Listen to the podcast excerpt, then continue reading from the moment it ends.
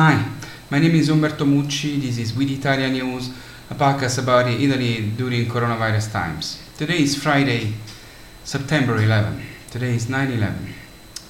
Today is not a day like any other, and it hasn't been for 19 years now. As far as I'm concerned, there is a world before September 11, 2001, and another one that started that day. A thought and a hug always to those who lost someone that day, and a thank you always to firefighters, cops, medical personnel, and all the thousands of civilians and volunteers who helped America in those days. My love for America and for New York became even stronger than they, and my message has been the same ever since. I will never forgive. I will never forget. Of the many aspects related to coronavirus that influence the new daily Italian life, at this time is certainly that of the reopening of schools to be the center of attention. Next Monday, the schools uh, to be uh, uh reopened in 13 regions, while in the autonomous province of Bolzano in Trentino Alto Adige they have already done so. The other seven regions will reopen afterwards, Friuli Venezia Giulia on the 16th, Sardinia on the 22nd, Apulia, Campania, Abruzzo, Basilicata and Calabria on the 24th. But in reality, even in the 13 regions that will reopen next Monday, there are schools that will not do so. There is a lack of teachers, spaces, and structures suitable for distance, means of transport, desks, masks. In Lazio, the region where Rome is, one school out of five will not reopen. Almost 50% of the Italian school staff, about 500,000 teachers and non teachers, took the serological test for COVID 19, and of these, 2.6%, about 13,000 people, were positive and will not take service until a swab is negative. There are many Italian principals who have been asking the government for days to postpone the reopening because they are not ready, but the government fears that this will lead to losing votes in the regional elections that will take place on September 20 and 21, together with the referendum, and therefore does not want. Today is Friday, and so far many families have no certain news about if, when, and how they will have to send their children to school in three days. The summary of the situation is this Six months after the start of the lockdown, everyone knew that this moment, would come, but the institutions that manage, manage the school at national level have not even remotely managed to put teachers, students, and parents in a position to start again safely and with certainty. This was not an easy task, never, but they failed.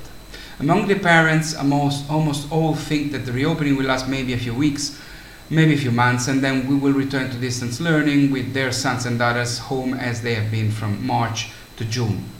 As always, in dramatic situations in Italy, there is something comical and someone who gets by.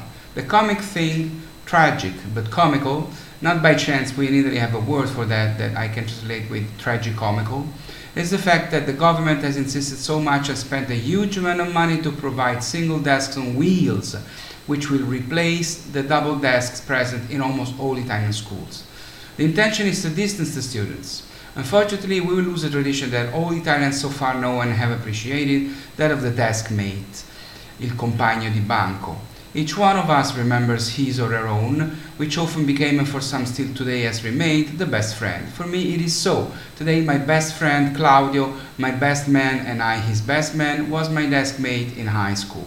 The problem is not that, but that the millions of single desks ordered and overpaid by the government have wheels. But the guidelines of the government itself say that, and I quote, the desks are placed following the direction of the on the floor, and therefore it is forbidden to move them. So nobody so far has been able to understand why we should buy desks with wheel if it is forbidden to move them. But anyway, very few have been delivered. They will arrive by the end of October, and nobody knows what we should do in the meantime except in Naples, the world center of the wonderful and talented tradition that is the art of getting by, or as we say in Italian, l'arte di arrangiarsi. In Naples, they decided to solder the double desks and readapt them to make them stable as single desks, allowing the students to be ready, each with his, his or her own single desk, at a very low cost, waiting for the expensive government desks to arrive on the useless wheels. This is Italy too, and above all, this is the unbeatable Neapolitan genius. Italian authorities are trialing a new super-fast saliva test for COVID-19, which can give results in just three minutes. The new test is being trialed by the Italian Health Ministry and is expected to be approved for production soon. The simple test requires a mouth swab and analysis and shows results similarly to a pregnancy test. It differs from the current rapid tests being used at some Italian airports, which instead require a sample of nose and throat secretions and give results within around two hours. This tool was created by a Lombardy-based company in collaboration with the Sannio University in the southern Italian town of Benevento in Campania. Once again, when northern and southern Italy work together instead of fighting, the result is fantastic. According to the ranking draw, drawn up by the real estate agency Essential Living, Paris is the greenest city in Europe. Several factors have been taken into account to draw up the Green Cities Index. The most important are the presence of parks and air pollution levels. Italy is the only European country to have two cities in the top 10, with Rome in third place and Milan in fifth place. Rome is the municipality with the most hectares of greenery in Europe and owes it to its popes.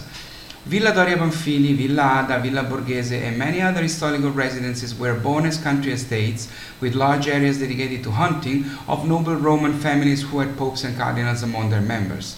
Thanks to this legacy, Rome has no equal in the world for the extension and variety of the greenery that represents 67% of the municipal territory, 85,000 hectares out of 129,000 total.